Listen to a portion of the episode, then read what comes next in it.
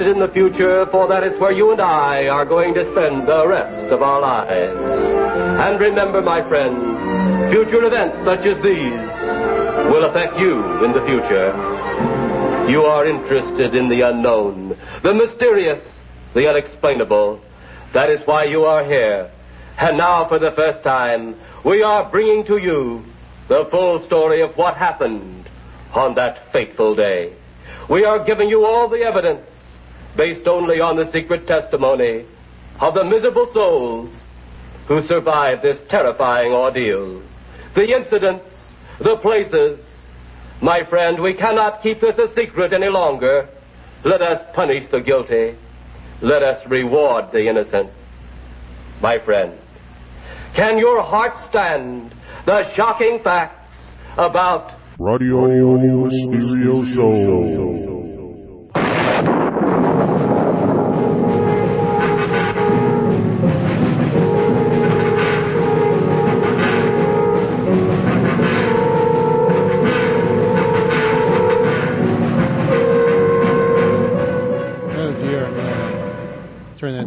Uh, multitasking here. Uh, it's Radio Mysterioso here for March, what is today, the 6th?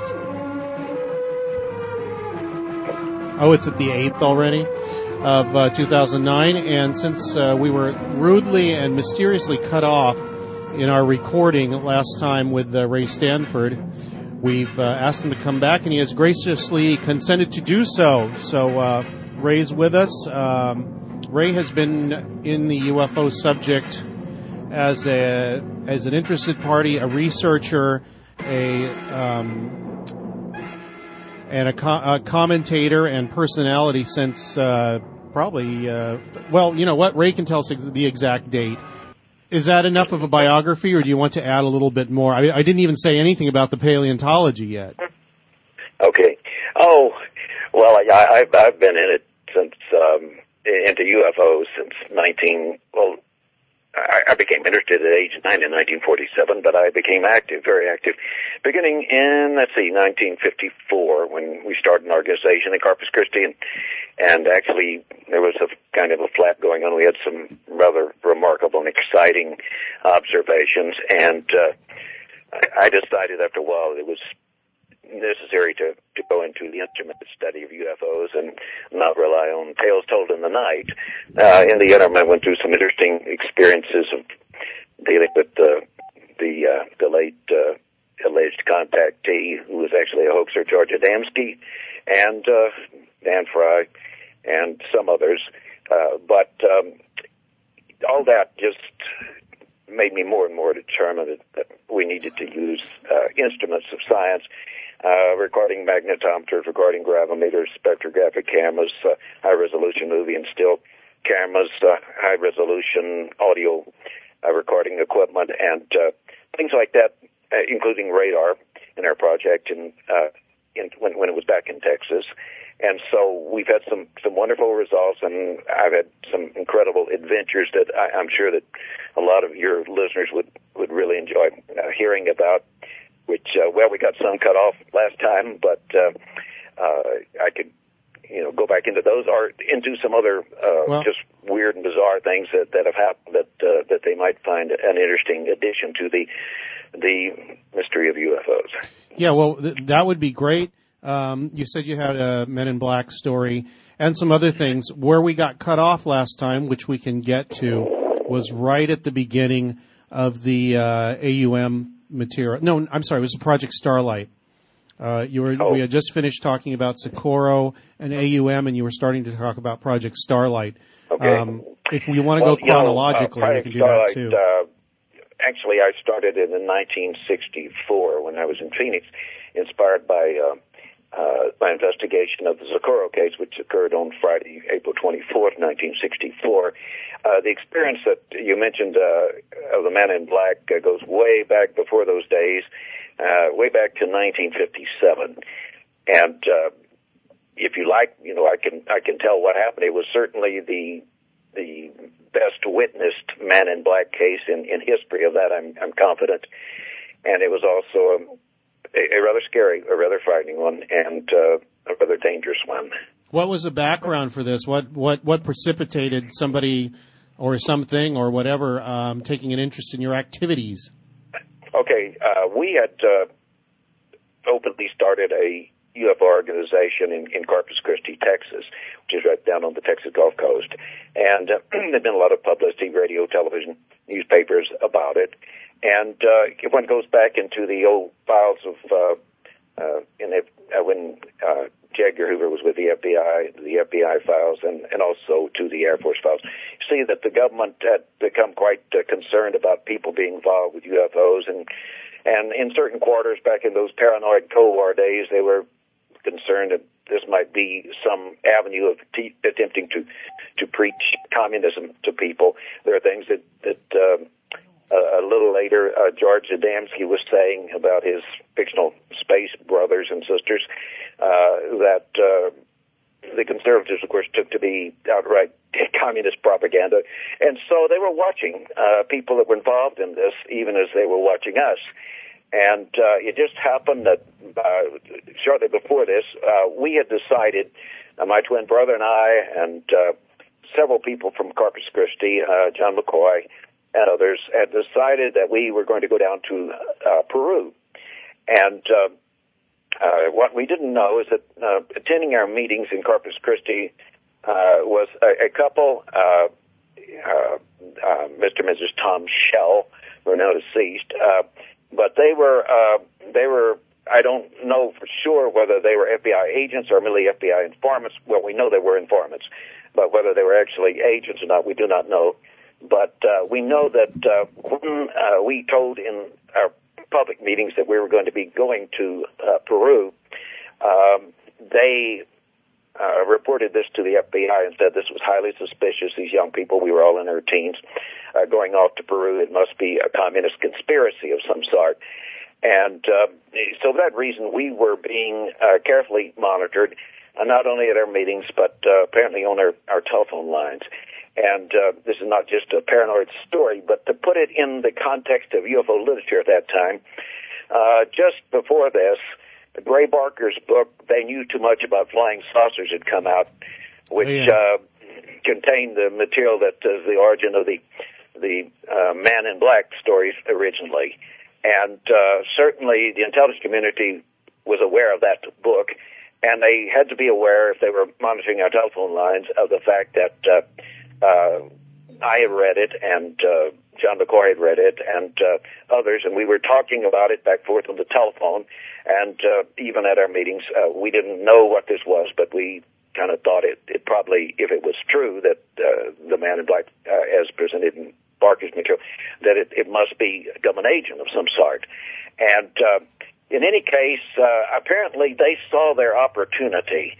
Uh, we were getting ready to go to Peru, and I think they initially decided, well, if we don't succeed in getting rid of these guys, we'll at least scare them so much they'll never come back to the States uh, from Peru.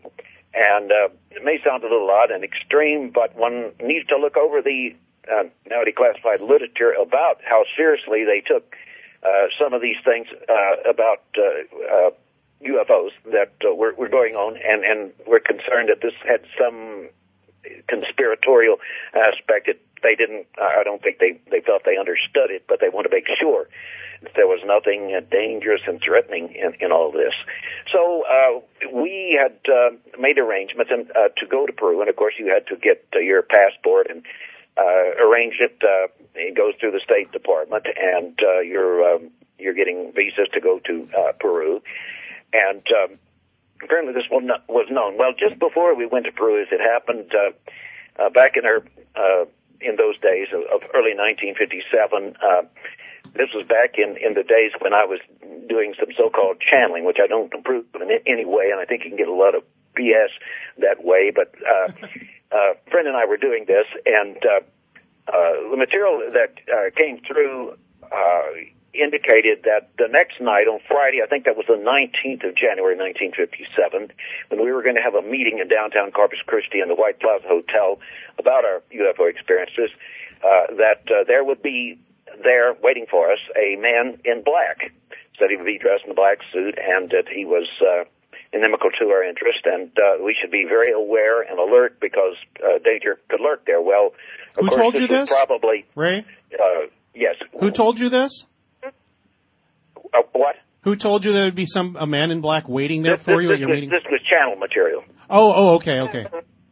And uh, of course, as I said, this this could easily have been, you know, just the paranoia. I don't remember if it came through me or through John, who was also doing some some. This was all kind of semi-conscious channeling, and uh, you, you know, but I, I dismissed that as as having read Barker's book, and uh, but there was one thing that. Uh, that he might have provided a clue. Our uh, travel agent had told us uh, uh, the day before that uh, he thought we would be interested in knowing that uh, that uh, certain parties within the government were ta- pa- playing, paying close attention to the fact that we had uh, uh, gotten the passports and were planning on going to Peru. That's all he said. He didn't say FBI or what. Certainly didn't mention Man in Black.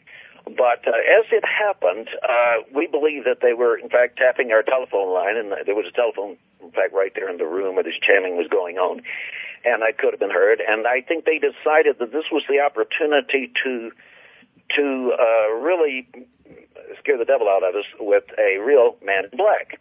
And uh, so we um, we went early to the White Plaza Hotel. It was up on one of the upper floors, and. Uh, uh, when we arrived there, uh, early before anybody else should have been there, we wanted to set up the, the chairs and the, the tables and so forth. Uh, uh, there was, in fact, a very frightening uh, man leaning against the door. He was uh, about six foot two.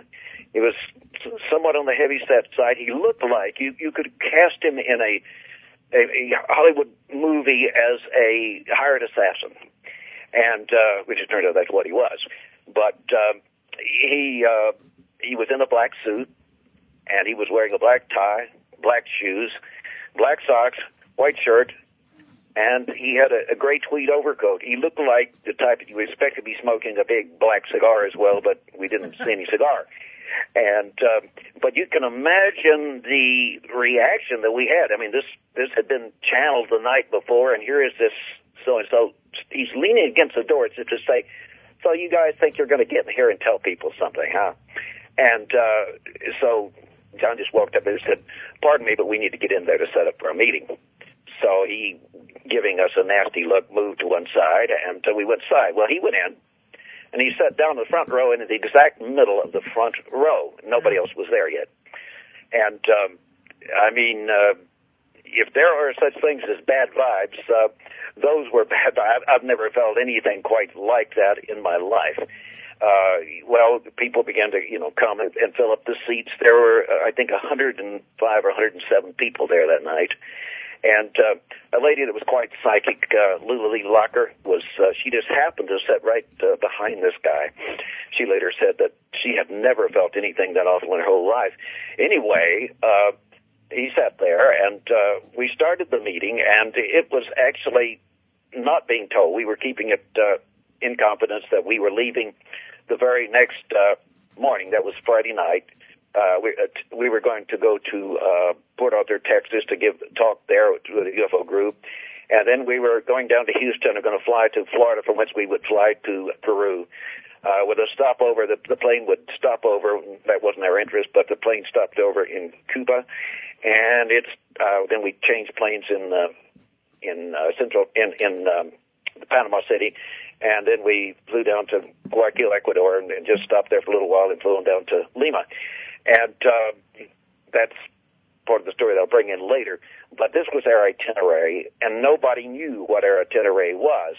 And in the midst of my talking, this six foot two guy that looked like a professional murderer type popped up out of his seat without raising his hand or asking to take the floor for a minute. He said, Mr. Stanford, we've had enough of this nonsense about these UFOs, space beings. This is all baloney and you know it. What you really ought to tell people is where you're leaving for tomorrow, why you're going, and how you got the money to go. Well, that was enough to set me off, and I, I told him off. I said, look, you sit down there and keep your mouth quiet, and you had better not interrupt this meeting again, or I will have the police haul you out of here. And uh, then I said, as far as where we're going tomorrow, we're going to Port Arthur to talk on UFOs. And of course, it was quite true. I just didn't give the rest that we next day, uh, Sunday, we were going to go to uh, you know to Houston to, to fly out to Florida and, and ultimately to Peru. Yeah. So um, this guy, uh, I mean, people, it was more than what he said. it was what people you could see the faces of people all over that group of more than 100 people, and. Uh, uh, uh, John McCoy's parents, who were conservative people, not inclined to let their imagination run away with them at all. Uh, John's father was a very successful businessman. Fortunately, in his early years, as you'll see, it plays a part in this story. He had he had been a a uh, driver, a race driver, racing cars, Oh. and uh, uh, it saved our lives, it turns out. But uh, they sensed this, and they were not the type to get you know upset or anything, but they were on fire inside. They were so upset. They had a feeling that this guy was potentially mortally dangerous to us. And so did a lot of other people. Well, the meeting led out, and a fellow who's still living, uh, Bob Matthews, uh, was going to his car, and he saw this guy went outside, and he had a list, a notebook, and he was taking the license plates of anyone who, you know, that time of night in Corpus Christi on a Friday night back in those days, around the White Plaza Hotel that was getting in their cars had been to our meeting, and he was taking the license plate numbers of everyone who was getting in their cars. And and uh, Bob really told him off. And uh, uh, anyway, very sharp. We were still up there talking with you know the lingering people that want to talk to you after you know after a talk. Yeah. And so uh, uh, Mr. McCoy came back up, and uh, uh, no, maybe it was Mrs. McCoy. One of the two came back up. They'd gone down to watch this guy, and uh, whoever it was said, "Look, he has run the red light going backward in his black, I think it was a Pontiac or a Chevrolet, and he's run through the red light backward, and he's parked right in front of the limousine entrance, and they knew that we were parked just right across catty-corner from the limousine entrance, and that this guy was putting himself in a position. It, interestingly, he knew what car we were driving. The car had just been purchased either that day or the day before. It was one of those new 1957 Plymouths with the the tail fins, and uh, he he was. Uh, they said he's waiting there. Obviously, he's going to follow you. Be prepared. We're going to have to keep an eye on this guy, and then we this who, whichever one of the cars it was said we have a feeling that he may try to kill you. Well, we uh, got pretty concerned. So we walked right across in front of his car. The, in the car, uh, got in the car. Uh, there was a guy we were taking out to one of our high school buddies. Uh, that was there, Salisbury Philbert. Uh, we took him out. His parents lived out near the Naval Air Station, Corpus Christi, and we were going to take him out there. Well, uh, Rex and I and Salisbury and John got in the car.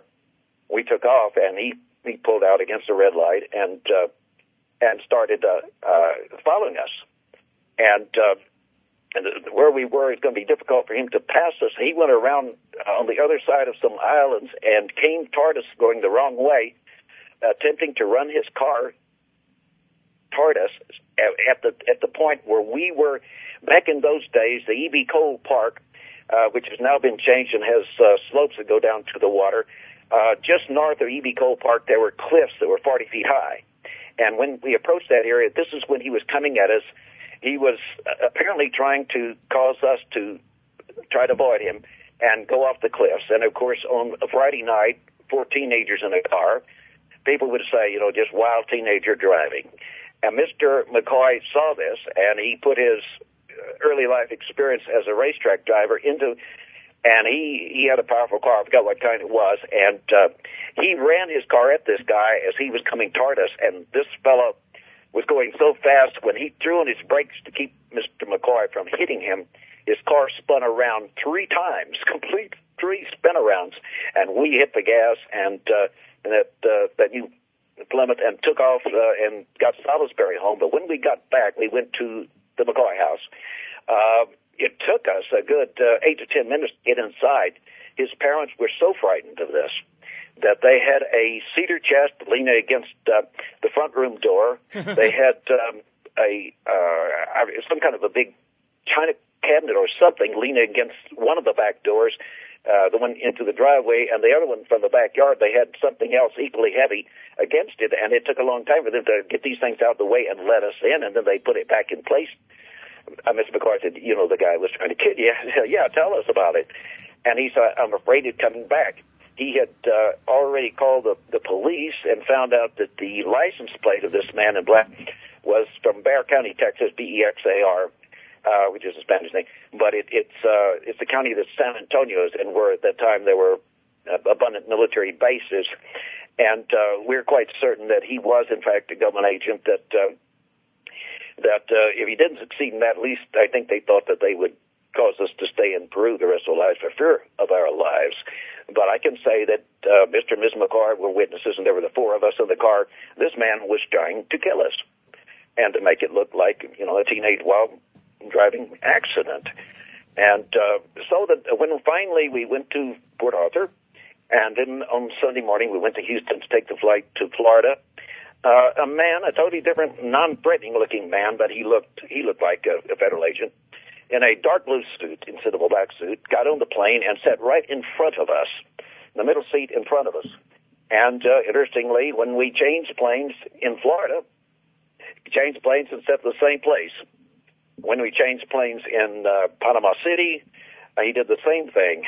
And he followed us. He went down and he got out at the airport in Lima, uh, Peru. That was called Limatambo, the airport at that time. And guess what? He checked into the hotel that we checked into. We checked into.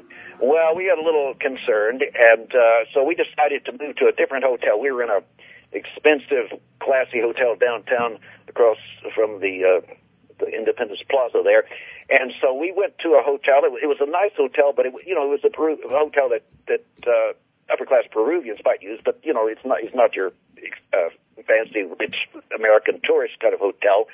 Interestingly, it was right across the street. We didn't realize this when we made arrangements there. It was right across the street from the prison. And uh, this guy moved over there and checked in in the room right next to ours. The same guy. And what we didn't know, we found out when we got back to the States that he was an FBI agent. He was not the man in black, uh, but he was an FBI agent.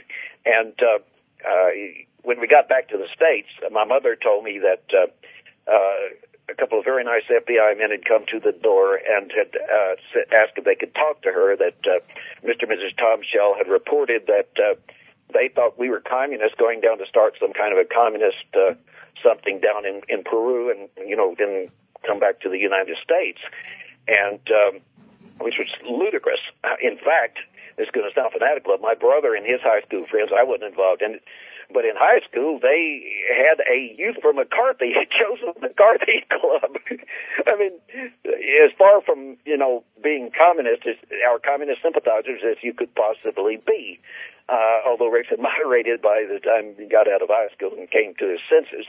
And, uh, but anyway, uh, then we knew uh, why the uh, agent had, had followed us down there, you know, and checked our hotel. But to make matters worse, uh, the next morning, when we decided to go down and uh, have some orange juice, uh, and the uh, in the bar down uh, downstairs of the hotel, when the we I forget what floor we were on, but when the doors opened, standing right in front of us was Raul Castro, Fidel Castro's brother, and. Uh, John, who could speak better Spanish than Rex and I, engaged him in conversation, and uh, he explained to us that he was there to uh, go to the prison and to try to solicit uh, those who were going to be getting out of prison uh, to come and uh, fight in the revolution. I guess they were paying them. I don't know, but uh, anyway, he said they were there to you know try to get these people coming out of prison to go ahead and, and, and go to Cuba and, and fight in the revolution with them. And here we were, you know, uh, the guy in room. That next seems door, almost staged. He was in the hotel. I don't know if he knew that we ever encountered him in, in the in the uh, elevator, but. Um, anyway, uh, ultimately, I'm sure that the FBI concluded that we were nothing but a bunch of innocent fools going down to Peru. We were uh, taken in by uh, temporarily by the uh, the channeling hoaxes of the late George Hunt Rick Williamson, and uh, they were starting a, a so-called commune down there, which turned out to be a ridiculous fiasco. But that's that's why we were going to Peru. But the Man in Black story, I can say, is absolutely true. I've never uh, you know, I read the stories that John Keel has written about Man in Black, And uh, to tell you the truth, I, I think there's a lot of fiction.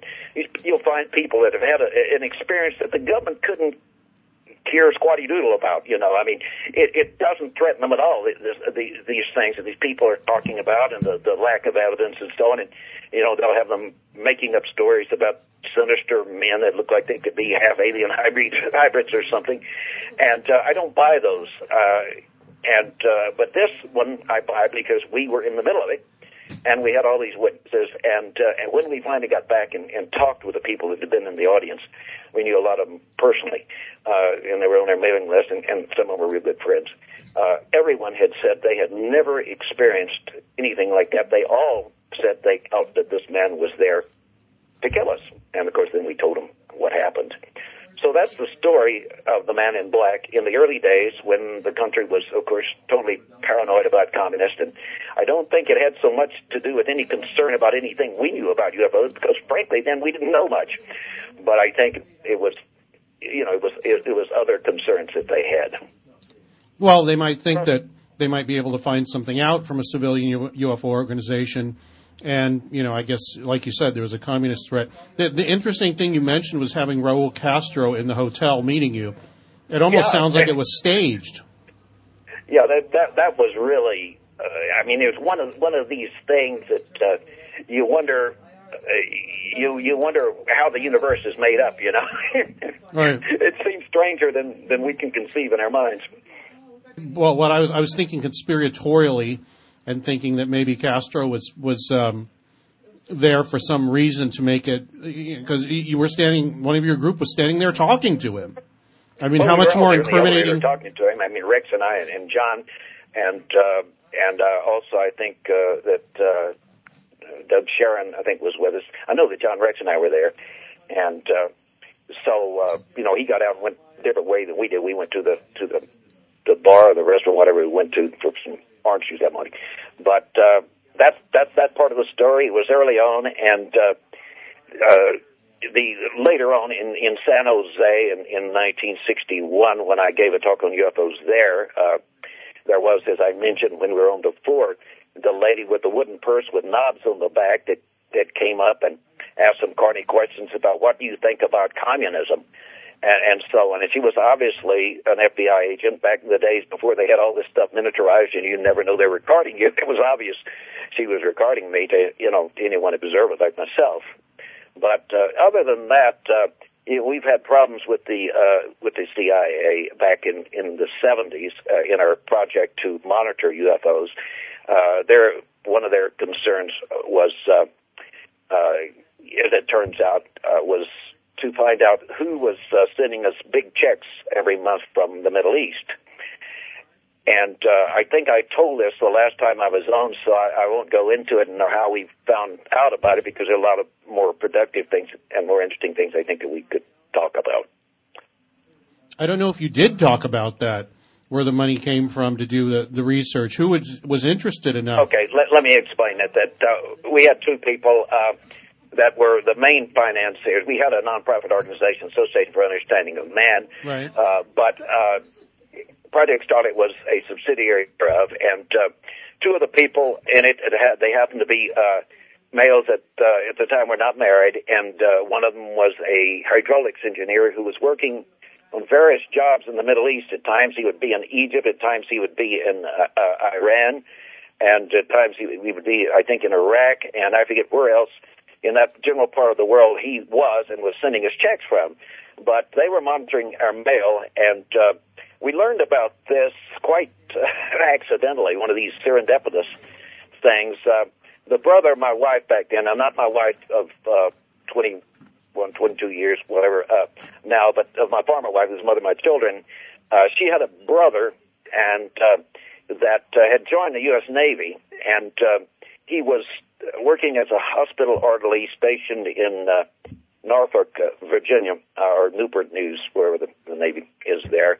And uh, he would uh, come up to the uh, D.C. area on some of his weekends, you know, just to take in whatever kind of entertainment or interesting things might be going on to meet interesting people and so on. And uh, somehow or other, he met a guy that uh, he, he, the guy never mentioned where he worked And uh, one day, uh, he, uh, now th- this fellow who I'll call Trip, who was the brother, of my uh, that was his nickname anyway, of my wife at that time.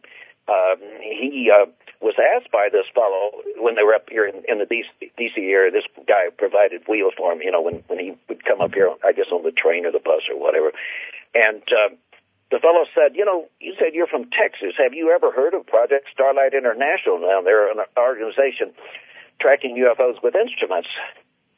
And you know, Trip didn't want to let on, so you know he said, "Yes, I've heard about him." Well, he didn't tell me that he had he had just donated the money to build our uh, uh, uh, eight foot chain link fence with barbed wire goes the top of it around there. Uh, one of our our two facilities, our lab facilities out there on our 400 acres, and uh, uh, he said, "Well, yeah, I've heard about it." He said, "Why, why do you ask?" And the guy said, "Well, you know, I, I'm really not supposed to tell this, but he said I work for the CIA in in, in Reston, I believe Reston, wherever it is out there in Virginia, and uh, main headquarters out there. And he said, uh, you know, if if you'd been around our office for the last several weeks, the name Project Starlight International would be heard by you more than any other name. And he said, well, why so? And he said, well, they are receiving. I understand that Trip did not know this. He had no idea that big checks were coming to us from this fellow in the Middle East who was a hydraulics engineer under various contracts working in the Middle East. You were getting paid a lot of money for this this work. I suspect the hydraulics had to do something to do with the oil business. I, I I'm not sure, but I, I suspect that, or maybe maybe there were some dams. I don't know. Yeah. But anyway, um, he was sending us some some good money every month, and uh, you know thousands of dollars every month, and. Uh, he didn't have any particular use for it otherwise, and he really felt that uh, instrument UFO studies was a, a, a worthwhile uh, endeavor. And uh, uh, but here's what the guy told Trip. He said, Trip said, well, why are they concerned about this? He said, well, they're concerned that um, whoever is providing this, that the money may actually be sent to this fellow from a foreign power whose interests are inimical to the interest of the United States and who are doing this in order to provide them money that ultimately could enable them to embarrass the U.S. government. Well, wow, when I heard that, and, and I said this has to be a true story because Trip didn't know we were getting money from anybody in the Middle East at all. And so he couldn't have made up this story as a fiction, you know. He had to have been told this. And uh, uh, I thought it typically paranoid of the government. Their, their interest was they were concerned that there was this foreign power giving money to uh, uh, possibly uh, embarrass. Well, why would it embarrass the government if there are no UFOs? We're out to get hard data, the kind that will speak to physical science about UFOs, and indeed, uh, I mean, I suppose that could become embarrassing to the government if they're going to continue lying about the subject. So their concerns were, in their minds, quite justified. I think them typical of, of the intelligence community, perhaps.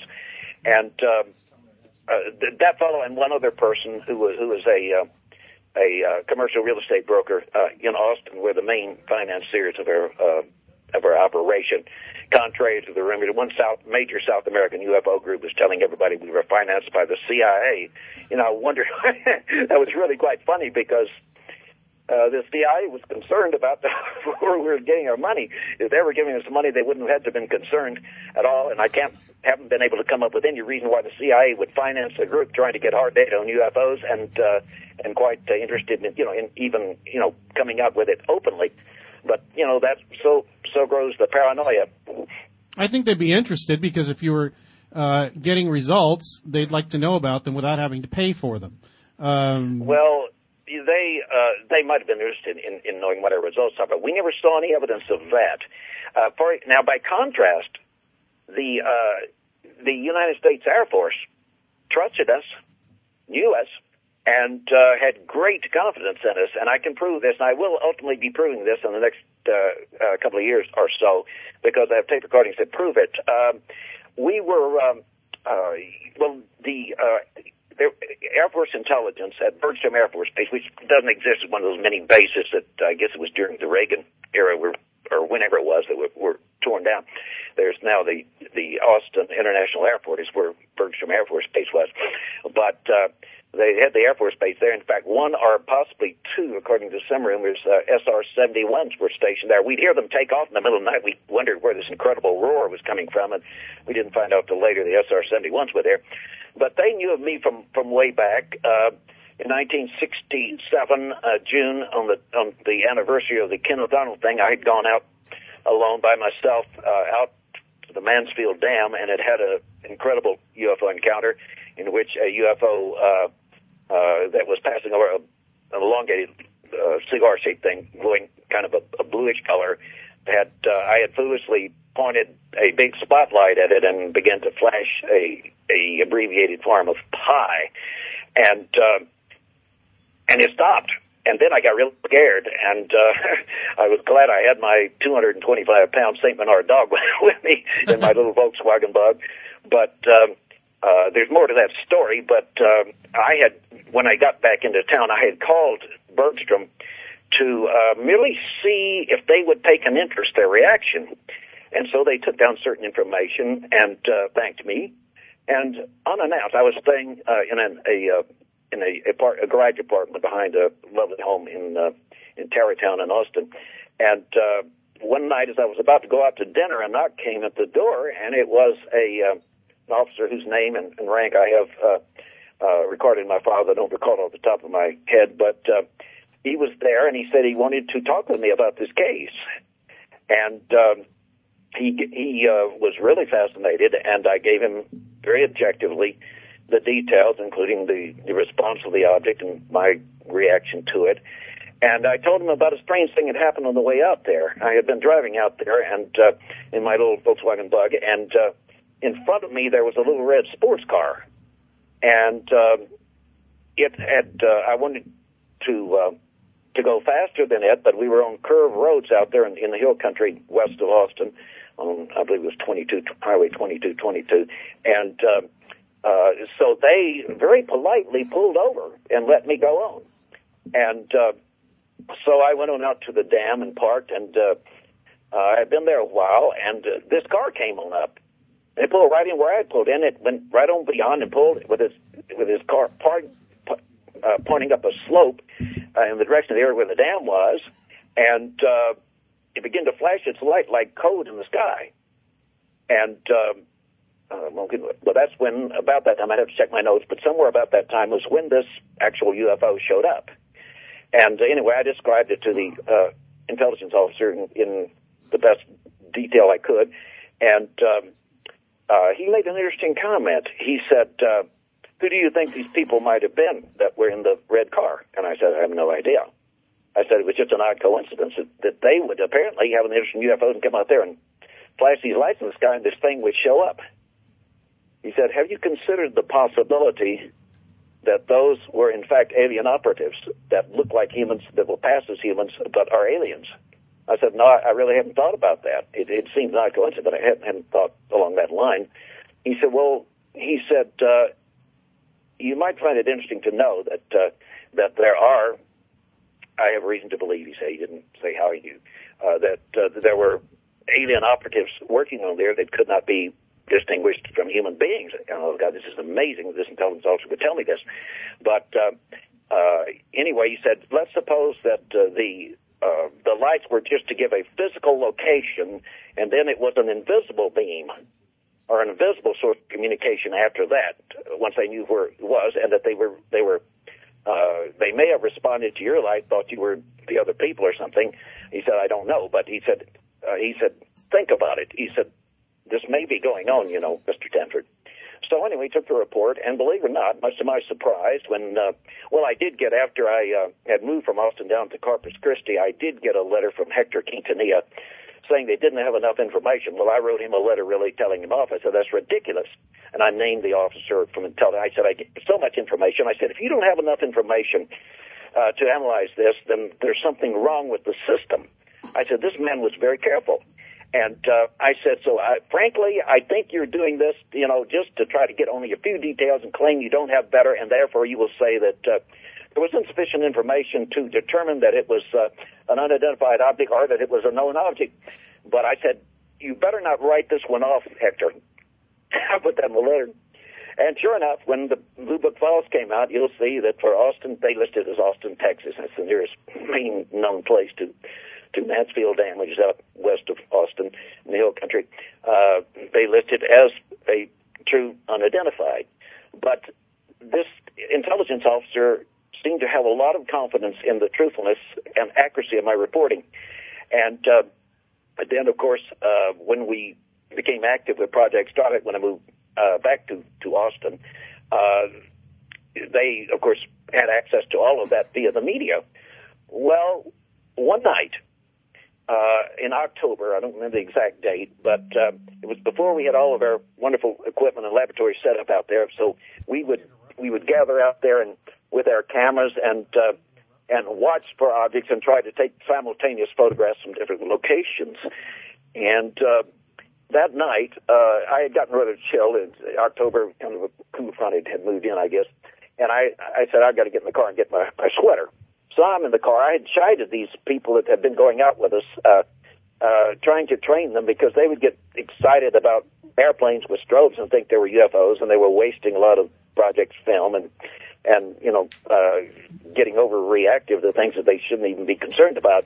So I chided. I said, now from now on, you, I had told them, well, you don't do anything. You don't take any pictures without asking me first whether it's worthy of taking pictures. And uh, so I'm in, in the car getting my sweater, and uh, uh, I hear them say, uh, "Ray, can we take pictures? Can we take pictures?"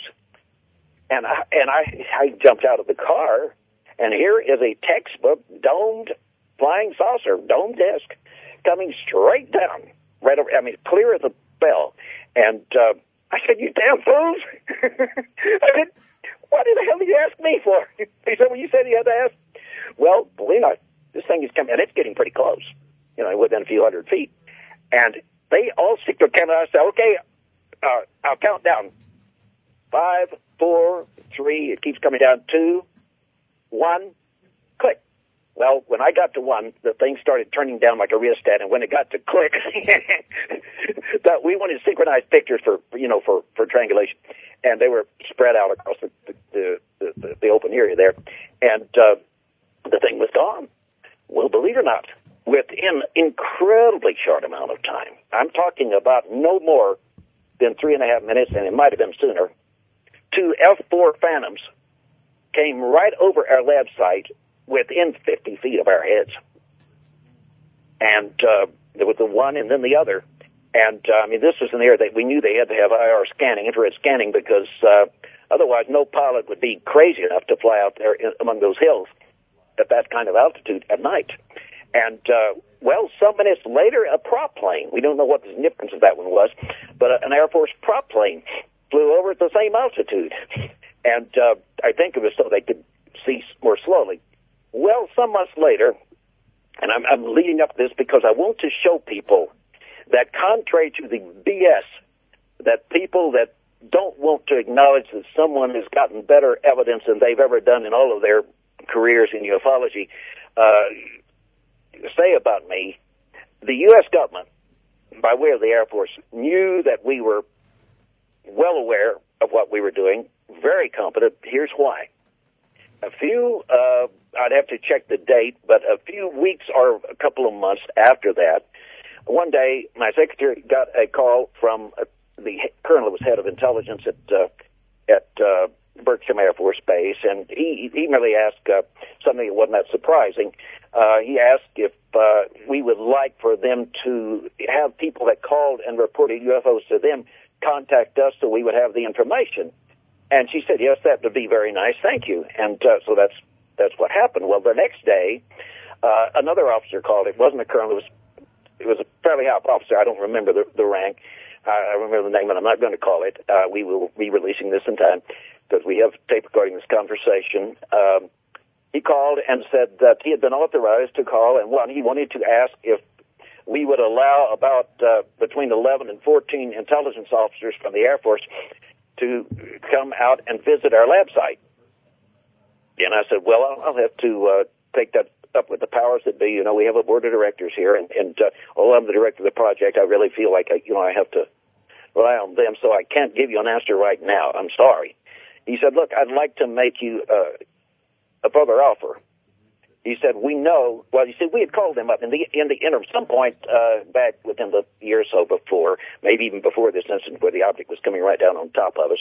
Uh, we had had a UFO that hovered for over 10 minutes west of us, and uh, while it was hovering, we were taking pictures, and uh, I called the uh, command post, Trudeau Tower, at uh, Bergstrom, and uh, they knew me, and uh, they assured me that the that they were not able to identify that this was a you know an object that they could not identify, and that they had it under observation, presumably by radar and maybe visually too. I don't recall, but anyway, uh, they said we could be sure that this was not a known uh, aircraft. So anyway, we took pictures, and ultimately, when it started moving and came uh, past us to the south, we have pictures that prove that I uh, successfully hit the object with our laser. We have a picture of the laser sweeping. There's just enough moisture that night that you can see where the laser had started and where it stopped, and you can see it sweep across. That draw a line across there, and you can see where it reflected strongly off of the object, whatever uh, it was.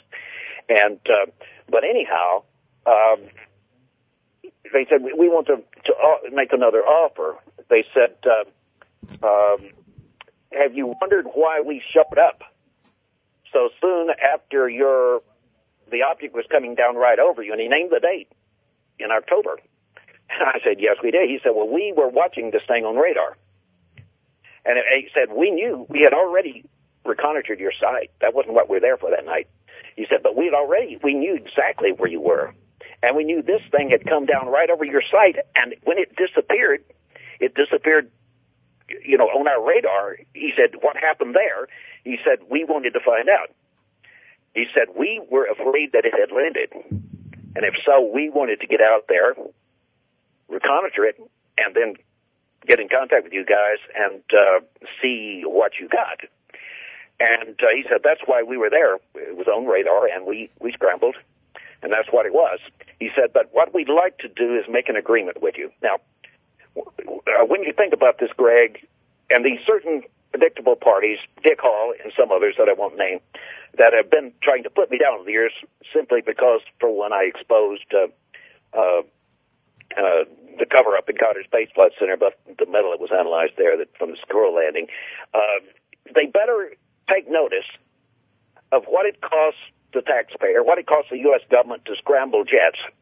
He said that they so knew of our reliability in, in spotting and recognizing UFOs and distinguishing them from any known uh, prosaic object, including aircraft, that if at any point in time I would call, and he gave me the number of the command post that they wanted me to call. They said, we can scramble right from there immediately.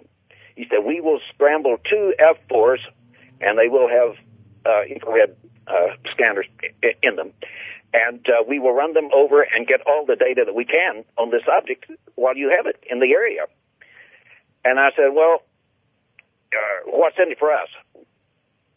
He said, well, you know, uh, we, we already have scanned through your site. We, we monitor it with aerial pictures. We can have provide them for you to put on your computer with your uh, Operation Argus tracking system that will show right over what terrain the object is located when you use your triangular camera system with shaft encoders to it goes into the computer. And I said, that doesn't sound like much of a payoff. Let me explain my position. Uh, if we call you up when we've got a UFO coming down or nearby, and if two F4s come heading that way, what do you suppose is going to happen with that UFO? History would indicate that it's going to get the heck out of there. So it doesn't seem like to me a viable payoff. And he said, well, if you ever change your mind, all you have to do is call this number and we will scramble because we know that you would not report something as a UFO that was not really a UFO.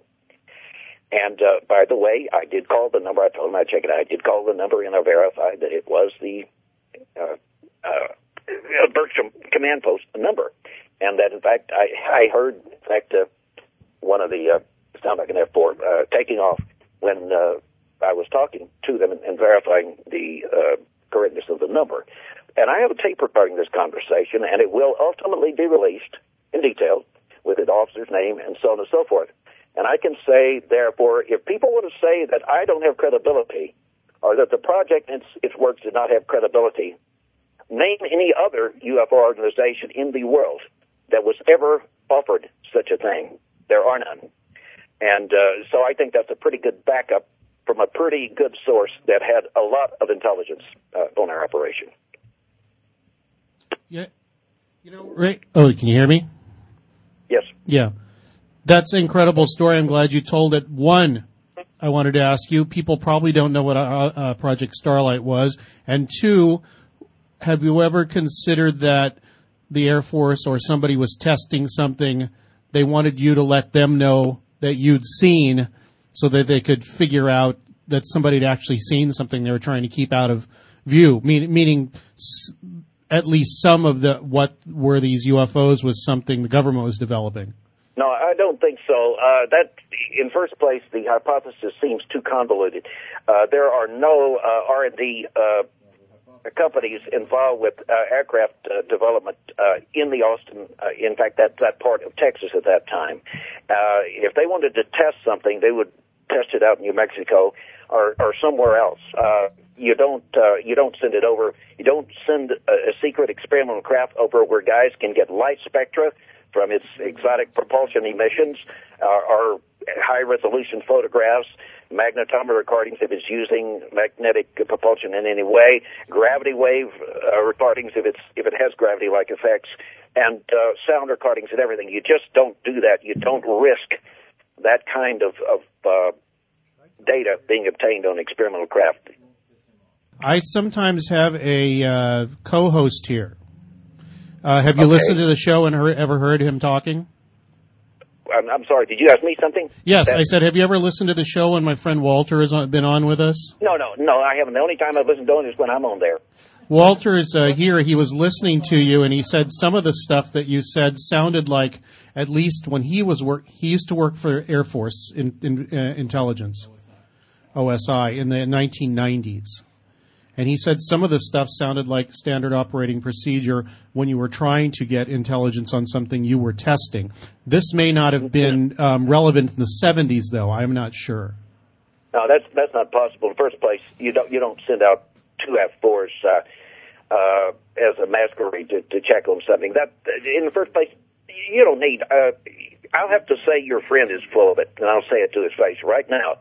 He's not even know what he's talking about. You do not do this kind of thing in in testing secret equipment. You do not try to see how much uh, people can get with their cameras and so forth of this.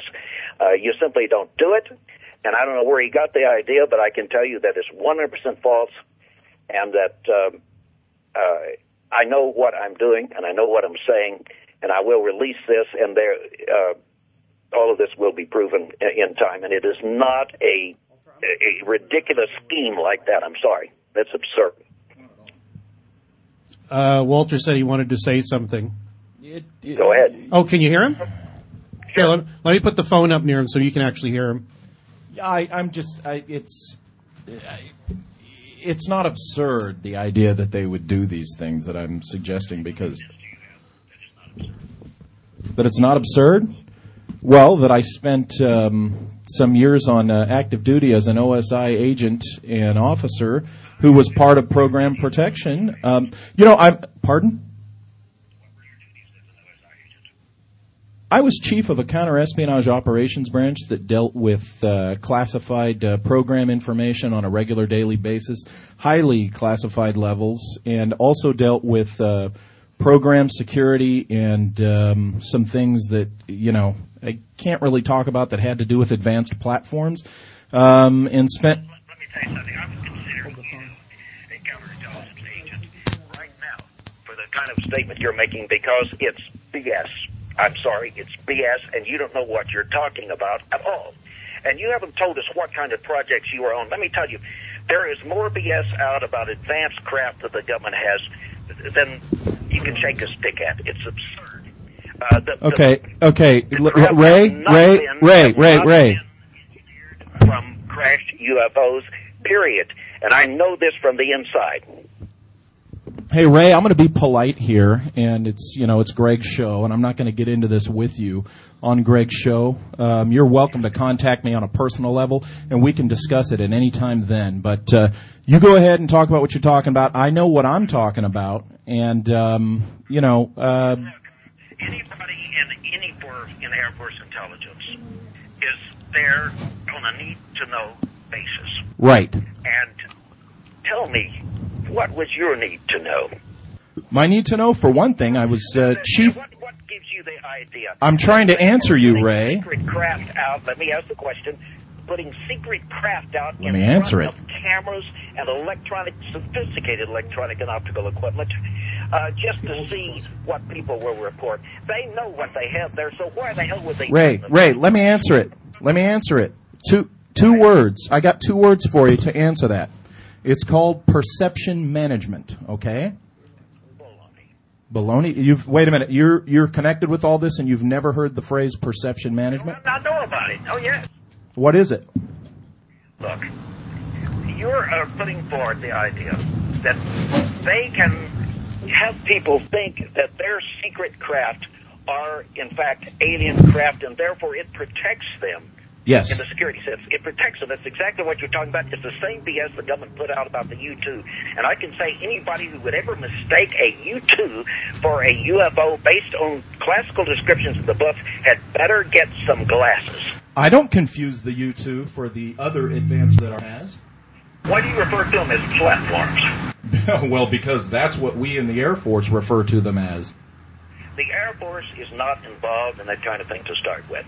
A research and development is conducted under contract by people like Lockheed Right? and other companies. And, and Lockheed worked on something resembling a UFO, but it was backward as hell compared to the things. Look, the things that we film in the motion pictures and still pictures have properties, and I was going to talk about this, have properties that there's no way the government has these things. In the first place, we have triangulation cases. We have one in, in Austin from October 15, 1954, in which, by the way, during this event, uh, uh, Bergstrom sent up two F-4s to try to reach it and couldn't reach it. Well, we triangulated it. It was a mothership. It was a elongated thing. how do you and it had know- objects going to and fro. The thing was the 1,400 feet long, and it was at 19 miles altitude, and it was moving sideways, not along its axis of radial symmetry. And objects were going to and from it. We optically tracked these. We had a total of 13 witnesses. We had motion picture camera and two different sets of still pictures from a 63 mile baseline. The fastest object to move from this traveled at three quarters the speed of light in the atmosphere. Now, if you want to tell me this is government stuff, go ahead, and I'll laugh. Yeah, it's some of a, a lot of a lot more of it than most people want to um, admit to themselves is government stuff, and um, there is perception management. Uh, the Air Force is more involved in this stuff on this level than some people want to accept. And you know, I know you what I'm talking said, about. Are you telling me that the government flies around 1,400 foot objects with smaller objects going to and from? That suggests coming from a very far distance. And uh, Why? Why necessarily? across those distances? Uh, and I don't think the Air Force has any need to put up 1,400 foot jobs with uh, craft moving like that. By the way, we did get daylight pictures of the craft close enough that you can see inside. And if you want to say they've got an Air Force pilot that is about three or three and a half feet tall and has a bald head and pointed ears, go ahead. All right. Hey, Ray. It's Yeah. Greg again. I did not have Walter on here to to ha- uh, to challenge you in, in a way that made you feel uncomfortable. He just disagreed with you, and he's here. He's just well, a friend he's, of mine. he's, he's pitching a line of BS. That's what, exactly what he's doing. He doesn't know what he's talking about. He's basing a whole story on a little bit of experience of his, and he doesn't know. I have a way of knowing what is being done in research and development on the inside. He doesn't. All right, Ray. You you. I wanted to ask you what Project Starlight was. The, the Project Starlight was uh, a subsidiary of the Association of Understanding of Men, strictly for the purpose of trying to get hard data on UFOs with the instruments, uh, some of which I already mentioned. And uh, the name, we recently changed the name.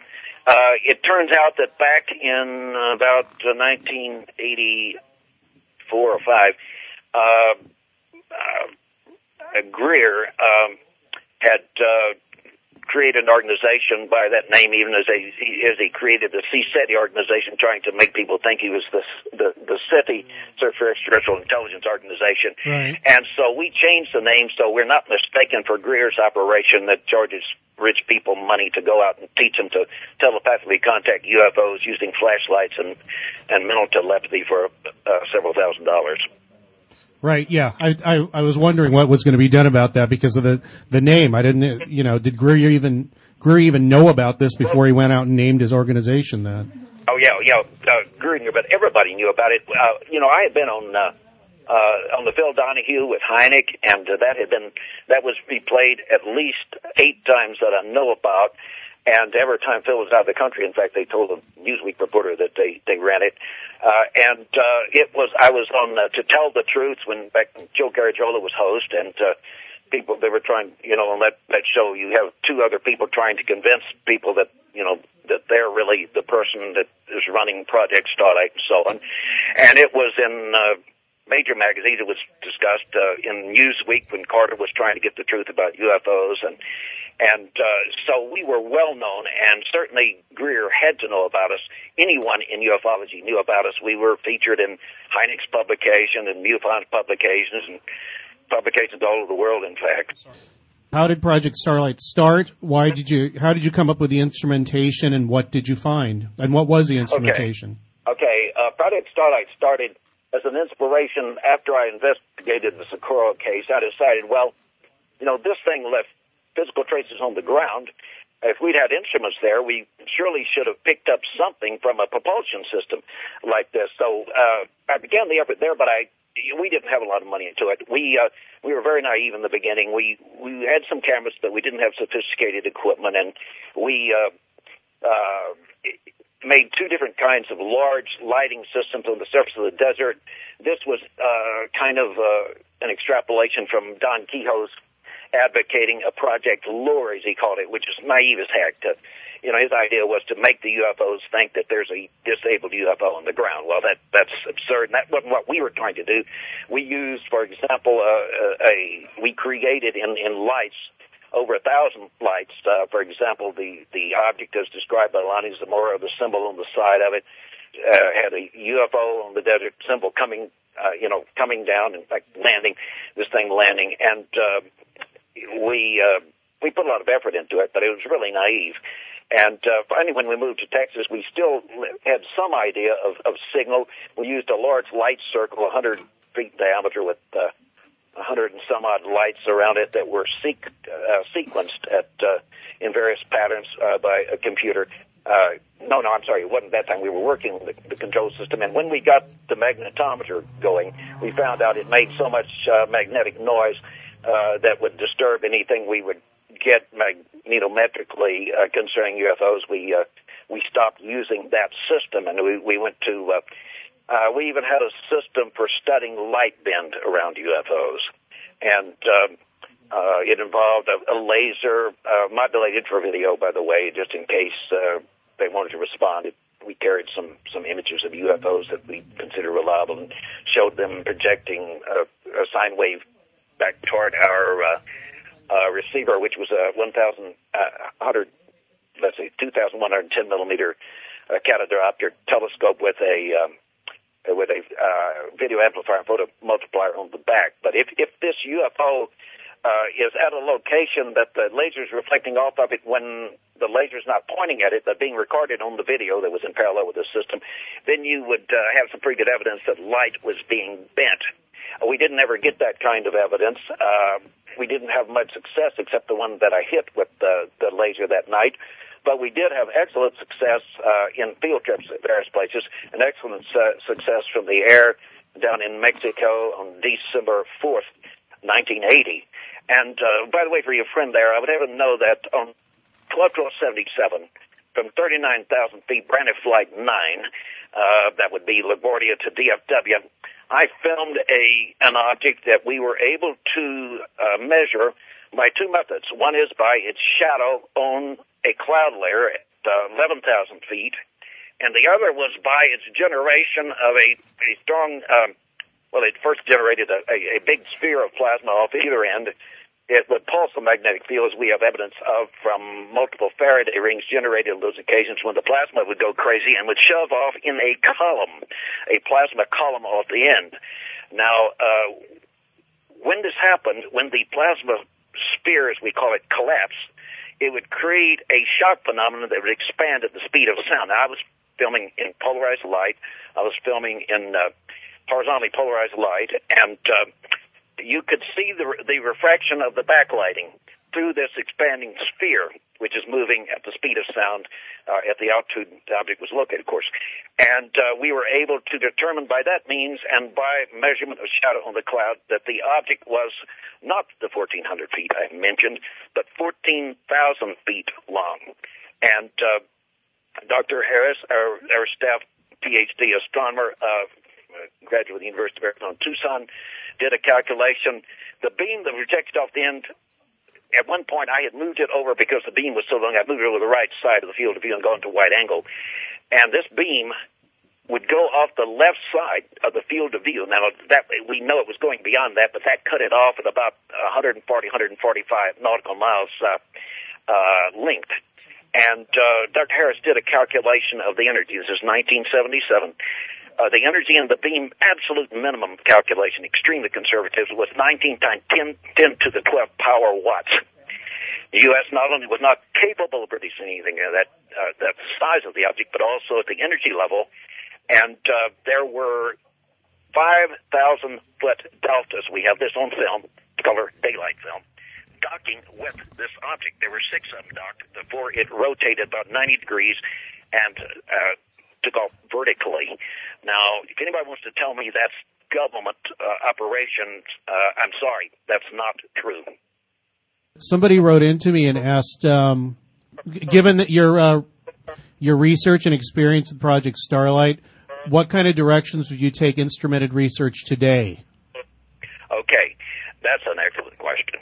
And uh, what I would recommend is one that people that want to go up. The, I want to say put this in a, in a, in a comparative context. Uh, we just heard on the internet that uh, that MUFON is is uh, being financed by Bob uh, um, what's it, uh, Bigelow uh, right.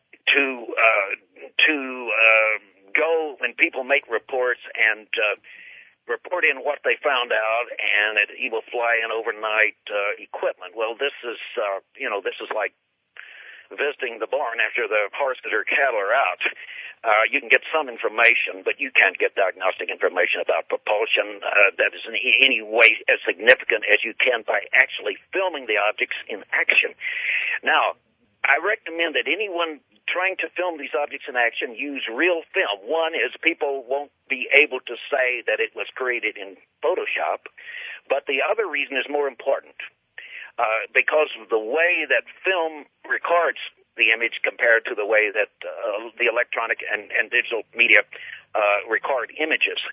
And uh, there are some incredibly high speed uh, phenomena that happen around these objects. They are so reliably there in genuine images, uh, for example, in daylight, that uh, I can look at a photo and tell you whether it's a real macaw or not right then and there because these phenomena always happen uh, around a, a bona fide UFO that does not have a terrestrial origin. I'm not saying that there are not uh, some some research craft out there, uh, but there, when you've had the experience we've had in filming these things and tracking them, you, you cannot mistake anything that we have presently for uh, for these objects. And uh, anyway, this was 1977. Uh, two objects zipped from under our eyeliner out toward the mothership. And when people see them, they're mind boggled. Uh, they they look uh, somewhat well. Uh, the upper one especially looks somewhat like a, a stealth aircraft, but they're not. Uh, they're not at all. Their speed was way. I mean, it wasn't just supersonic; it was hypersonic. They maneuvered like hummingbirds or dragonflies. And uh, not only that, but in uh, maneuvering, for example, the upper one has uh, these things produce torque beams that are utilized to electrify certain parts of the atmosphere in the area of the beam that is moved magnetodynamically around it. What beams? And, uh, and, and so you you get these beams that are, are changing and, and projecting depending on where the craft is going. We can even look at a picture and tell you where the craft was next heading by seeing how the beams are projected to electrify the air appropriately uh, so that by magnetodynamic lift they're moved in uh, the appropriate direction. What kind of beams did you say? Uh, I'm talking about plasma beams. These are collimated plasma beams. Apparently, they oh, okay. they look like plasma, and they're they are uh, sometimes they are bright uh, colored. Sometimes they are in the high arc. When you get very extreme arcing, you'll get a kind of a a blue. It's almost a let's call it a um, indigo uh, color. Uh, and sometimes the beams actually get into that deep, beautiful blue purple color. So uh, we have thousands of frames and photographs of objects utilizing this kind of propulsion. But um, uh, we have around the objects, though, that we have filmed in daylight, we have other evidences of high energy exotic propulsion. And uh, one of, well, several of the time, we have, for example, we have excellent film in daylight of the magnetic field rendered visible in daylight by plasma contouring, uh, which is more abundant at the top of the object, and it uh, the level of plasma drops off as it comes around the curvature of the magnet. You can see the complete magnetic field. You can see the refraction shadow of the high-speed part of the magnetic field, the top of it, down on the clouds 12. Uh, I'm sorry, at 11,000 feet uh, uh, below. And uh, then we have another kind of field entirely that is not a magnetic field, but can, under certain circumstances, be mistaken for a magnetoplasmodynamic field, and that would be uh, a field that um, well, I'm not going to. I'm not going to describe it. I'll, I'll leave this as, as a surprise when Frank come out with it because uh, I don't want to give the guys out there in Photoshop the, the chance to be trying to fake this. They couldn't fake it, but they they will uh, they will try if I describe this field, and and we have it well documented. I wouldn't even talk about it if we had one or two examples. We have thousands of daylight examples of this from motion picture films and it is it's distinctive. And let me say this: when these objects, when you have more than one, in the sky with you know within even several miles of each other, something else starts happening. You get an interplay between the two fields. And uh, what by analog I would describe, I'm sure that all of you are familiar with heterodyne. Uh, for example, you're tuning a musical instrument and you you have one that's perfectly tuned, the other's not. And if they're not perfectly tuned, you get you hear a difference between the two, a warble. That is the the frequency difference between the two. Right. Well, these objects create an interaction between their fields that actually create geometric patterns in the sky around them. And uh, oh, harmonics. excellent, excellent examples of this happening. When you've got more than one UFO, you're going to have that happening. That's the way they interact. And if they don't, they're not uh, using the particular kind of propulsion that I'm talking about right now. Yeah, it sounds like uh, sort of like harmonics. About like what? I said it sounds sort of like harmonics. Yeah, I, I suppose that you could call it that because uh, the interaction. I, you know, I don't know the nature of this interaction at this point. We only know that the patterns are there, and you know, and they change with what the objects are doing. But we don't know what part of their energy field. We don't know if it's the magnetic uh, interaction or if it's uh, what we call the, the, the quantum field effect, what seems to be, we, we're tentatively identifying as a quantum field effect, or whether it is a gravity-like effect.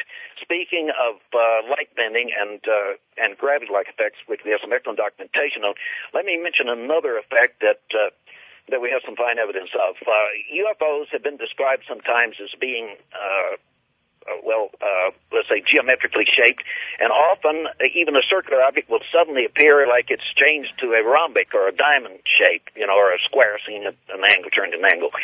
And uh, what we have, uh, we have some very excellent evidence. For example, I have a picture taken in daylight from a helicopter, and uh, there is a disc between the helicopter and the ground below. There's a river down below, and uh, there's the disc there and the shadow of the disk is across the river and is onto the, the ground on either side of the river. And it's a real picture. You can even see that there, that there was a appreciable wind that day because the, the way the shadow and the light from sunlight interacted by the wavelets uh, distorting uh, the shadow on the edges. And uh, the shadow of the object is diamond shaped, but the object is disc shaped, which strongly suggests that persons looking at it from down below uh, would be seeing a a square or a rhombic uh, diamond shaped uh, object. And uh, but we have this uh, in, in many other uh, films in which objects it, it can even be there even if you're not seeing it, your film can detect it. Uh, even when it's not a strong enough level to affect the, the visible shape of an object, you get uh, you get this thing happening, and uh, we have some wonderful examples. For example, in two simultaneous movie films on July 28, 59, we got the first two simultaneous, uh, and probably to this day only, uh, simultaneous movie films, uh, daylight, uh, of UFOs. These were these big objects with smaller objects going to and fro. And uh, we had uh, nine witnesses uh, in the, the Stanford front yard. And uh, this, by the way, most of you have seen uh, one, a part of the six, uh, the 16 millimeter film, which was beautiful. Um, it was the background for over 10 years, and the, with the lead in and end materials for the uh, the famous TV series, the Alan Landsburg TV series, In Search of, with Leonard Nimoy as host. It, it was without permission, without asking permission, and without credit. It was used for over 10 years as the backdrop for that. And if anybody doubts it, I will show them uh, the original uh, film. By the way, these films, uh, when these films were taken in our front yard, I took both the films unprocessed and sent them to Max B. Miller, the well-known researcher in UFOs on the West Coast and in the 1950s. And uh, he gave them to uh, Norman Escassu to have them processed, and they looked at and, and Norman made prints from the movie films before I ever saw them and they looked at and measured the angular size based on the uh, determined the angular size based on the focal length of the lens and so on. And uh, they did a rather thorough job. And so these were documented from the word go because I sent the unprocessed film for immediate processing and analysis by outside researchers. The way I'm recording today, I have to actually stop for probably about three minutes to uh, put okay. another disc in. I'm going to play some music and then we'll come back and have about a half an hour. Is that okay? Sure. Okay, great. Thanks. Okay, here we're uh, we're here with uh, thanks Ray. We're here with uh, Ray Stanford. He's um, probably one of the only people that has uh, been working on a scientific approach to UFOs. Uh, the study of them since uh, since the beginning, almost. Most significantly, with Project Starlight in the 1970s. He also was, um, and we talked about on this this on the last show around right at the beginning with all the contactees, and uh, we talked about his opinions on them last time, but I'm going to ask him about one more of them when we come back from this music break here on Radio Mysterioso.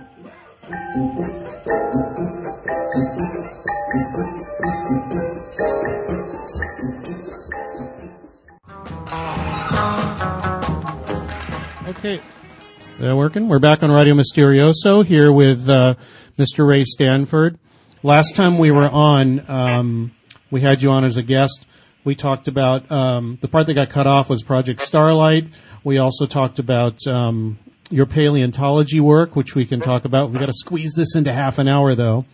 But there was a topical thing I wanted to ask you about.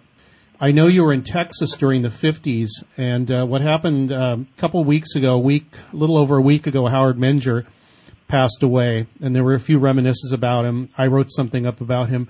Do you have any um, memories of Menger and what your opinion of him was? And you don't have to be nice, and you don't have to be kind, and you don't have to be uh, nasty either. Exactly, just what you thought of Mr. Menger. Yeah, well, Menger, uh, in the first place, when he started out, uh, the pictures he was showing were he was he was a professionally, he was a sign painter at that time. Right. And not a very good one, I know, because uh, his pictures were patterned after the Adamski uh, lampshade model that he called a scout ship, the Polish lampshade with a porcelain surface.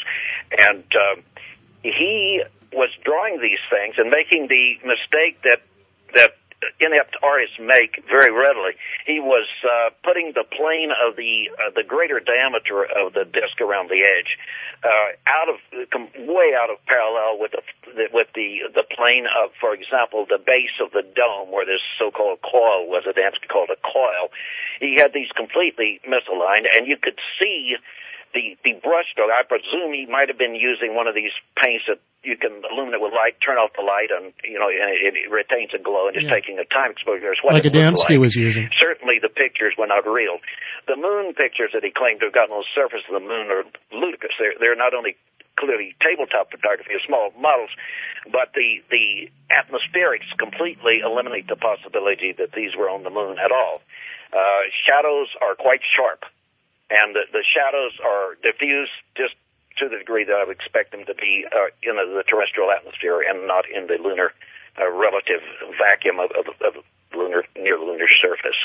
And uh, I believe that uh, uh, he probably thought maybe that he was doing the world some good with this this message. I think that he at least rationalized it this way. So I'm not saying that his intentions were entirely bad, but uh, certainly the action of of faking and, and making claims like this is is unfair to people, and uh, uh, it's it shows ability. I think that people that do that deceive first and foremost themselves, and uh, having deceived himself, he was willing to deceive the public. In my opinion, I don't believe that anything he produced that I've ever seen uh, was genuine in the way of uh, films of any kind.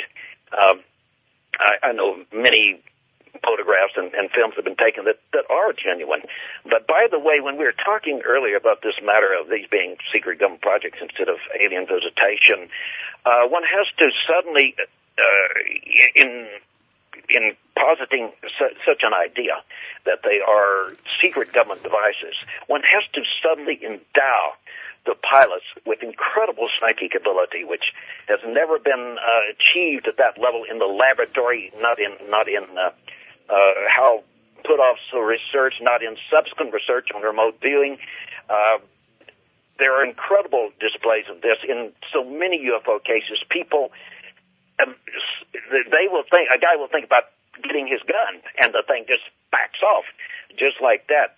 Uh, we had the marvelous case that I think I described, Greg, maybe last time, uh, in which uh, after one of the meetings in the White Plaza Hotel in Corpus Christi, 14 of us decided to go out to Padre Island. We had a feeling we might see something. And uh, this was in early January, I forget the exact date, maybe the 5th, 1957. And there are 14 of us out there on the White Sands of Padre Island, and uh, a flight of at least conservatively 100, but probably more likely over 150 objects flying in formation. They they glowed like about the color of hot coals of fire, and uh, the marvelous formations. And they would come and and make instantaneous 180 degree turns and uh, right angle turns and incredible maneuvers. And then we got a weird impression that was almost impossible for us to believe. We got the impression that they were saying that these things are second bodies for their pilots and that there is a complete uh, psyche mind interface between the occupants of these craft and their craft as if they were their own bodies, as easy to control as if you're telling your body to turn right. And they said, We're going to prove this to you. We're going to turn over control to you, Ray. And I told the group this. I said, They're, they're claiming, I, I, this is hard to believe. And I would send the message of what I want to do, and they would do this. I mean, it, it is so bizarre that even weeks afterward, I mean, it's like I'm talking about something I saw in the Twilight Zone instead of something real. But all 14 of us saw this again and again. And then they said, well, uh, you know, let your brother have his cookie, so to speak. That wasn't the, the, the words. But, Yeah. uh, and so he tried it and was able to do it. Now, the weird thing was, too, on top of this, uh, within two weeks, John McCoy, who had been there, got a letter from a a person in California that, that we knew that was involved in this, and he said, you know, and he had no, he had no idea this had happened to us. And he said, you know, he said I had a crazy thing happen this past weekend out on the desert, on the high desert. He said this group of objects flying. Now he didn't see, you know, 150 or so like like we did at a given time in formation, but he saw a small group of objects that would fly in formation. And he said they he said I, they sent me a telepathic message that I could control them, tell them what to do. And he said I whatever I thought, they did. And we thought this was amazing coincidence to happen within a couple of weeks after we had this incredibly mind-boggling experience on Padre Island. But what I'm saying is, this is not terrestrial technology. Uh, we're working toward mind interface with uh, controlling craft, and we have some development on it, but it, it's very, uh, it requires physical accoutrements. These things uh, do not. I mean, it, it, there's no equipment that has to be attached on your head or anything like that, apparently. And uh, not only that, we didn't have anything on our heads, and uh, they were certainly maneuvering in response to us. And I could go over numerous ones of the experiences that the project had and our, our crew, and uh, we would see this evidence of this psi interaction. And uh, I believe that too is a, a clear-cut indication that we're dealing with uh, uh, non-terrestrial technology. I prefer the term non-terrestrial rather than extraterrestrial because, frankly, the the more exotic field effects we've recorded on these things you know, I don't know whether we're dealing. I don't know if these these so-called motherships, these big things. I don't know that they carry these things. They may be one terminal of a Stargate or something, and you know, we don't know. We're beginning to understand the universe in a much larger way. So, I'm not saying these are necessary extraterrestrials in the sense that they come from Planet X. I don't know where they come from. All I know is we're watching a wonderful and highly sophisticated technology and recording it. Well, that kind of led into my next question. What what you thought the ultimate source of whatever this phenomena is, where it might be coming from, if it's even something uh, physical, the source that we could trace, you know, the way our technology oh, yes, is now. I'm confident uh, that that is the case. Uh, um, but uh, I believe that, that they're coming from more than one source. Uh, there was that one time that I mentioned before that uh, uh, in 1954 when we were on top of my parents' uh, kind of flat roof garage and Oh God! And we had seen objects uh, even clearer and, and closer, but this one object, and I'll tell you something. It was like uh, Doctor Terror had appeared before us. I mean, we began to shake like leaves of a quaking aspen, and uh, there was something totally sinister and awful about this.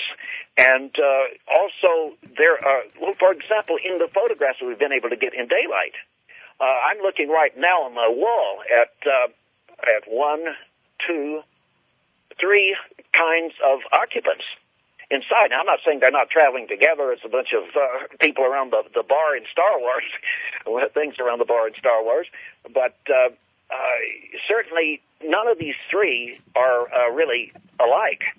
And um, uh, so I, I really think they come from various sources, and we can't name one thing and say this is it. In fact, uh, to tell you the truth, I think that uh, as far as the things that I, some of them I believe have been around here from ages and have influenced our religions, and I, believe that that we're never going to, in our lifetimes, put a finger on exactly what it is or how it operates.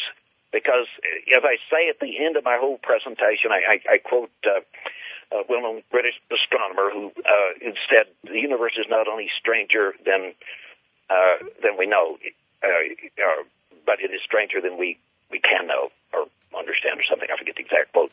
And uh, I feel that way about it. I think that when people try to put it down into, you know, here is an extraterrestrial craft, many of these people and these fake photographs that we see on YouTube, uh, they are basing this upon an idiotic 1950s idea of, as I say, a, spa- a plastic spacecraft, you know, that came out of the dime store. They're not basing it on, on the advanced physics that a culture just, my God, a culture just 50 years ahead of us would, you know, it would be incredible to us, even as, you know, imagine yourself back 40 years ago having a, uh, a state of the art electronic instrument in your hand. Uh, uh, you would probably be, as, as I heard somebody say on TV yesterday, you might be burned at the stake.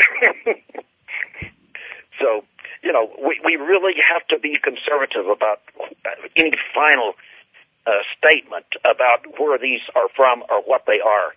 Uh, some of them, I think, may be teaching us something, but others, I don't think they're interested in teaching us a thing. And there's some awfully bad things that that some of them have done. You heard me talk about the the uh, B uh, fifty seven that was literally apparently swallowed up by one right off the Gulf uh, uh, of uh, Matagorda Island on the, on the coast of Texas. And uh, we saw the object uh, there uh, not too long after this happened in, in daylight, and we saw the jets timidly making recon runs on it and turning back. We could see them by their vapor trails, and it was it was incredible. There are other terrible things down in Brazil that these things have done, and the Brazilian government pretty well documented a lot of these. I think Jacques Vallée did a pretty good job of documenting some of these cases, as did Yeah. most of all uh, Bob, I believe Bob Pratt. And uh, so Oh, yeah. we really, you know, it's not all a bowl of, of pleasant soup, to say the least. I think we have a very mixed bag, and it's at some ends in some places. It is absolutely awesome, and I. This is one reason I don't think the government can really talk to the public in any great depth because of what they don't know, of what they're afraid of, and what they do know. That is pretty scary, I think, in some areas. The other thing that we talked about when you were on is something nobody would ever expect you to be involved with, which is kind of a That's right. second or third career for you, which was amateur paleontology. And That's we've right. got about 15 minutes left for you to describe that and how you found some of these things near your home and how some of them are going to the Smithsonian right now. Well, you know, my kids were growing up, uh, they're all adult now, and uh, one grandchild. But when they were younger, uh, we used to walk the the uh, the clear streams here in uh, Prince George's County, Maryland, looking for such Indian, art- Indian artifacts that were you know washed out of. Uh, the, the stream bed, uh, the, the banks and so on. And uh, we didn't find much of any great interest, uh, a lot of, of rude tools, but nothing to crow about. But, uh, you know, we came across a dinosaur track, and uh, I called the kids, kids, what it look like? They all three in one voice said, that is the dinosaur track. I said, but uh, we just read in the book the other day that no dinosaur tracks have ever been found in this part of Maryland. Uh, and uh, so we left it there. But uh, not long after this, I came across another one uh, in uh, in another stream, and uh, I realized ultimately uh, what we were looking at, and that these were tracks that were much uh, uh, later in time than the ones that were known about in the northwestern part of Maryland from what's called the Newark Supergroup, and that were uh, two, about 205 uh, million years old. Turns out we were looking at that time at iguanodon and, and sauropod tracks, and we were looking at tracks that we found out were about 112 million years old, and there was much more speciation that late in time. And so I've been able to accumulate uh, tracks from, oh gosh, I would say at least probably 20, maybe 20 some odd species of dinosaur. We don't know what species from a track, but uh, we can, you know, tell generally that it's different completely from another type and, and so on. And I have a lot of small trackways and even I found one, uh, baby, uh, well, it, it, even a hatchling, a fossilized hatchling of a, uh, an armored dinosaur, a nodosaur, which is, turns out is a new uh, species and genus, in other words, a new taxon, and uh, it is will go on display. Last I heard uh, this summer at the National Museum of Natural History, Smithsonian, and uh, downtown on the mall. Uh, in, in the museum, of course, not on the mall, literally, and uh, along with uh, a lot of my baby tracks and trackways.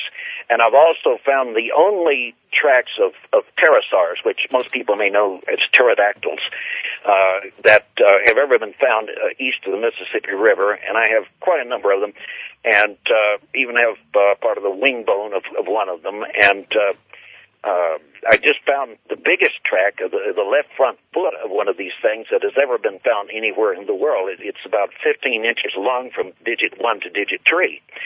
And uh, that means that in the early Cretaceous, and not just in the late Cretaceous, there were some really huge uh, things. Uh, I would only wish for a time machine to be able to see these things. Uh, however, I wish to be safe when something has a wingspan of, you know, 40, maybe 45 feet. Uh, wingspan, uh, I wouldn't want to be uh, in a vulnerable position, but I would love to to see it.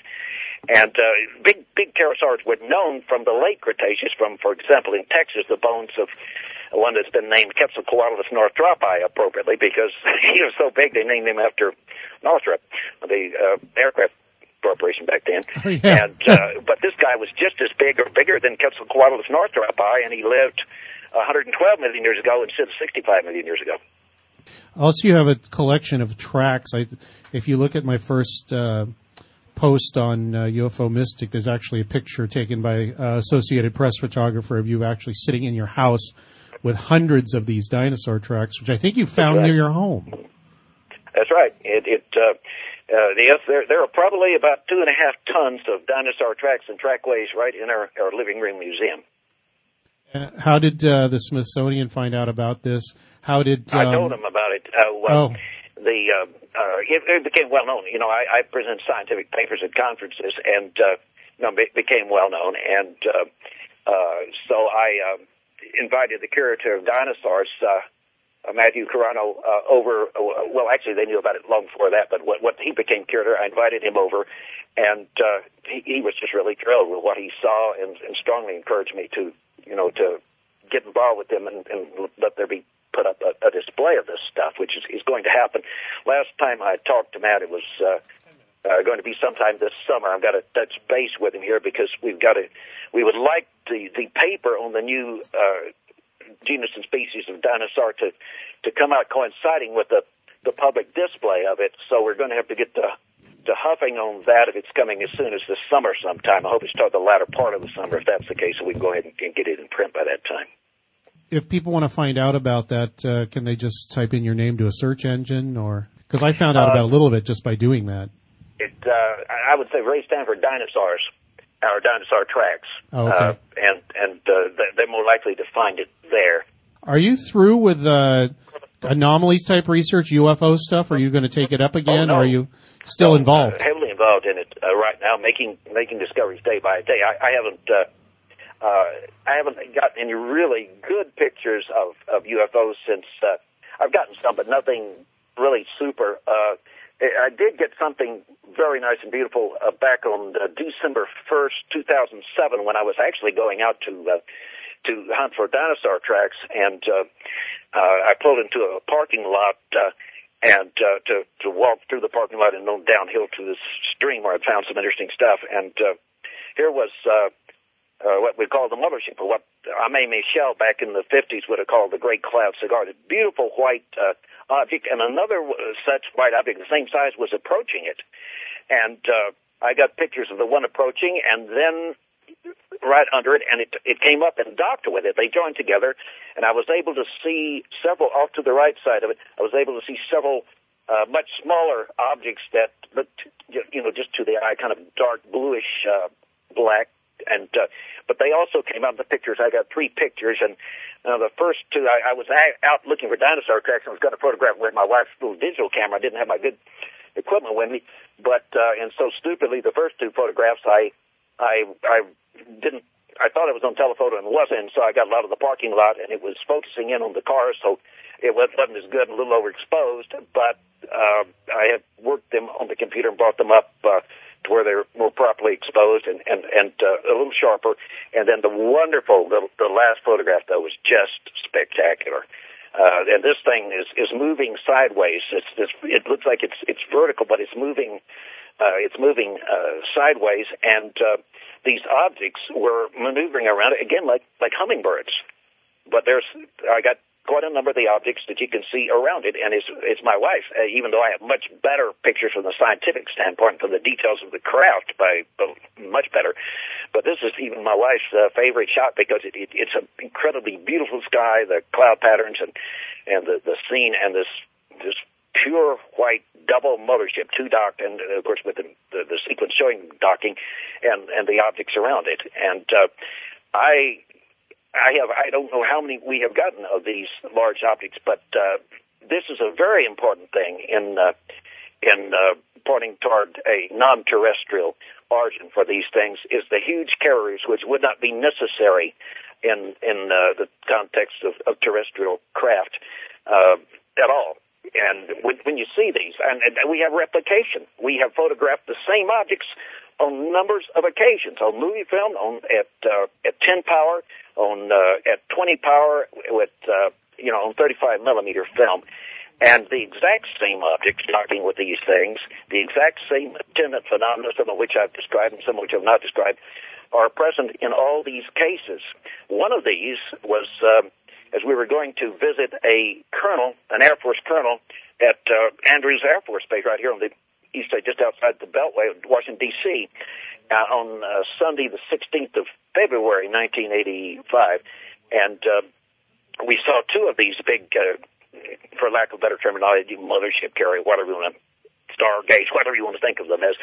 And before I could get my camera out and ready to shoot, one of them just found them right before their eyes. The other one remained with objects going to and fro.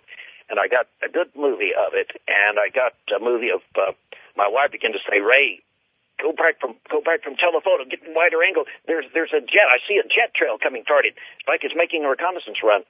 And sure enough, I I got film and and this this this trail comes closer. And I mean, it's you know we we know by the way the distance we know where this thing. Well, actually, this this so mothership was hovering approximately over Quantico. I won't go into know how we determined that, but I won't go to describe it.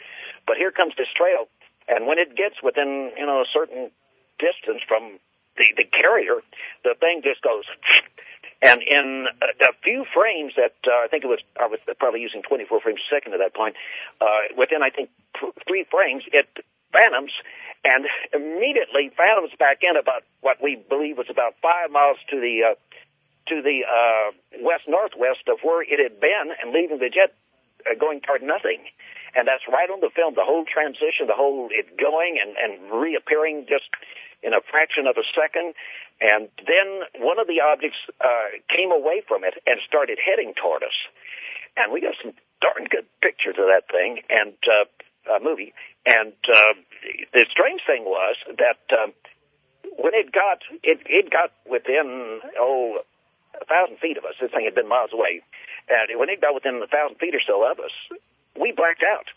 My film was continued, and I took film huh. right to the end. But when we woke up, I mean, when we became aware of our surroundings, uh, the camera was sitting beside me. We had no missing time. We were on time for our dinner appointment with the colonel and his wife and kids uh, at the at the Air Force base. But um, anyway, we had a wonderful film. And uh, here's the fascinating thing I'll tell you that I've not told I think publicly before. But when we take the image of the so-called mothership, which th- this makes me wonder if it's not a Stargate of some sort. You know, it has an incredible glow to it. When you take it and, and bring down the brightness and, and look at the patterns, it doesn't look like what I think is something that's carrying craft. I think it can carry them locally, but it has patterns in it that looks like it is generating concentric energy fields and is, uh, it may just be a Stargate. It may just be a teleportation center. I mean, that's speculation too, but it's awfully bizarre. And we've got this again and again in, in these pictures, not only from there, but the ones from back in Texas in uh, October 15th, uh, 84. Now, this was, as I said, February 16, 85. Uh, I'm sorry, 86 at, at, uh, at Andrews Air Force Base.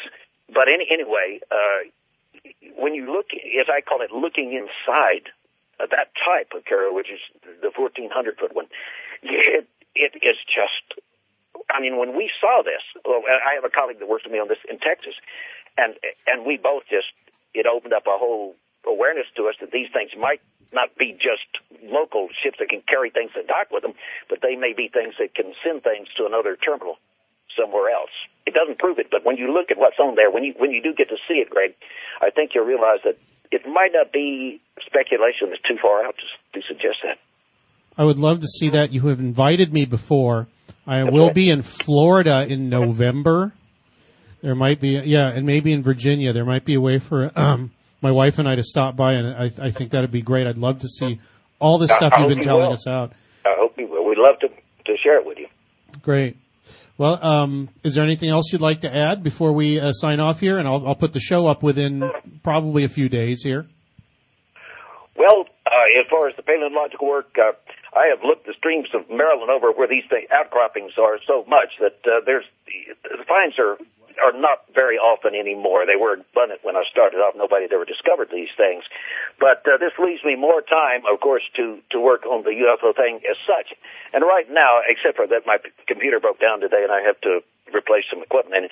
Uh, it, uh, I, I'm I'm spending from uh, 12 to 18 hours a day on this almost every day of the week. Ah, that's great. Uh, working with these films and getting it ready to present uh, to to certain uh, physicists and aerospace engineers. A lot of it's been presented before, but uh, getting it more ready with a lot more material. a lot more diagnostic material.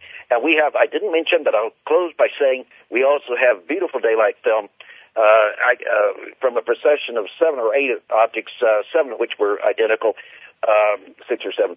Uh, I filmed four before I ran out of film. We've got these discs with a dome with emitters around the flange with beautiful colors in daylight that projects a beam ahead in the direction of travel uh, not off the flange, directly ahead on the axis of radial symmetry, and it moves with the, the what we would think of the flat bottom of the disk in the direction of travel, horizontal, and then turns, and they go almost straight up doing this, and you can actually see this, and you can see the details of how the plasma is being controlled by this beam. And uh, as I said, there was this whole procession of them came over the Corpus Christi Bay on a beautiful October day. A lot of people out there and I and I know of one case where a, a young man uh, took photographs of them in in town. We were right on on a pier there with uh, quite a number of people that, that saw when I, when I filmed this. But that is a very important. It is extremely propulsion diagnostic and has been extremely meaningful to aerospace engineers as well as, uh, of course, physicists who deal in plasma. Well, if you don't mind, uh, when you get that stuff out, we'd like to, we can have you back on talk about the reaction, and also, uh, of course, when I get to see this stuff for myself, then we can talk about it in depth and uh, let the listeners um, hear it from somebody else who's seen it besides the ori- the originator. Right. Have you know two points of view. Right. That that would be good. And I, I do look forward. You be sure and, and, and plan ahead that, that you can uh, have some time to to spend with us here, and we we'll certainly give you a show. That's that's really cool of you, Ray. Thanks so much for being on the show again and repeating the stuff that you said before patiently. Um, I'll get this show up, and then we can have the entire Ray Stanford story here in two segments. Thanks for being with us, Ray, and uh, I'll My- let my you go to sleep now. and I'll talk to you soon. All right. All right, all right, Ray Stanford. Okay, so it'll be Walter and and maybe a and maybe a wacky guest. See who else I can piss off. It's just, uh, you know, it's a difference of opinion, Walter. It's just, and sometimes it works and sometimes it doesn't. Here's a, you know what? I found somebody posted the end credits music to Buckaroo Banzai. Remember that movie? What was the? Oh yeah, I remember the movie because I, Peter I Weller? I I got to watch DreamQuest do some of the visual effects one day because I knew those guys. Oh, okay. And uh, but what was the closing music? It was this. Oh, you know what? This is actually plays over something that says that there's going to be another Buckaroo Banzai movie, which there never was. Here's the end credit Buckaroo Banzai music.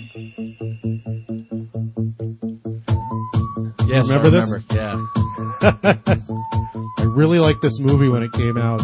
Anyway, thanks for listening. It's been Radio Mysterioso. Thanks again to Ray Stanford so much for staying up late there on the East Coast and talking to us.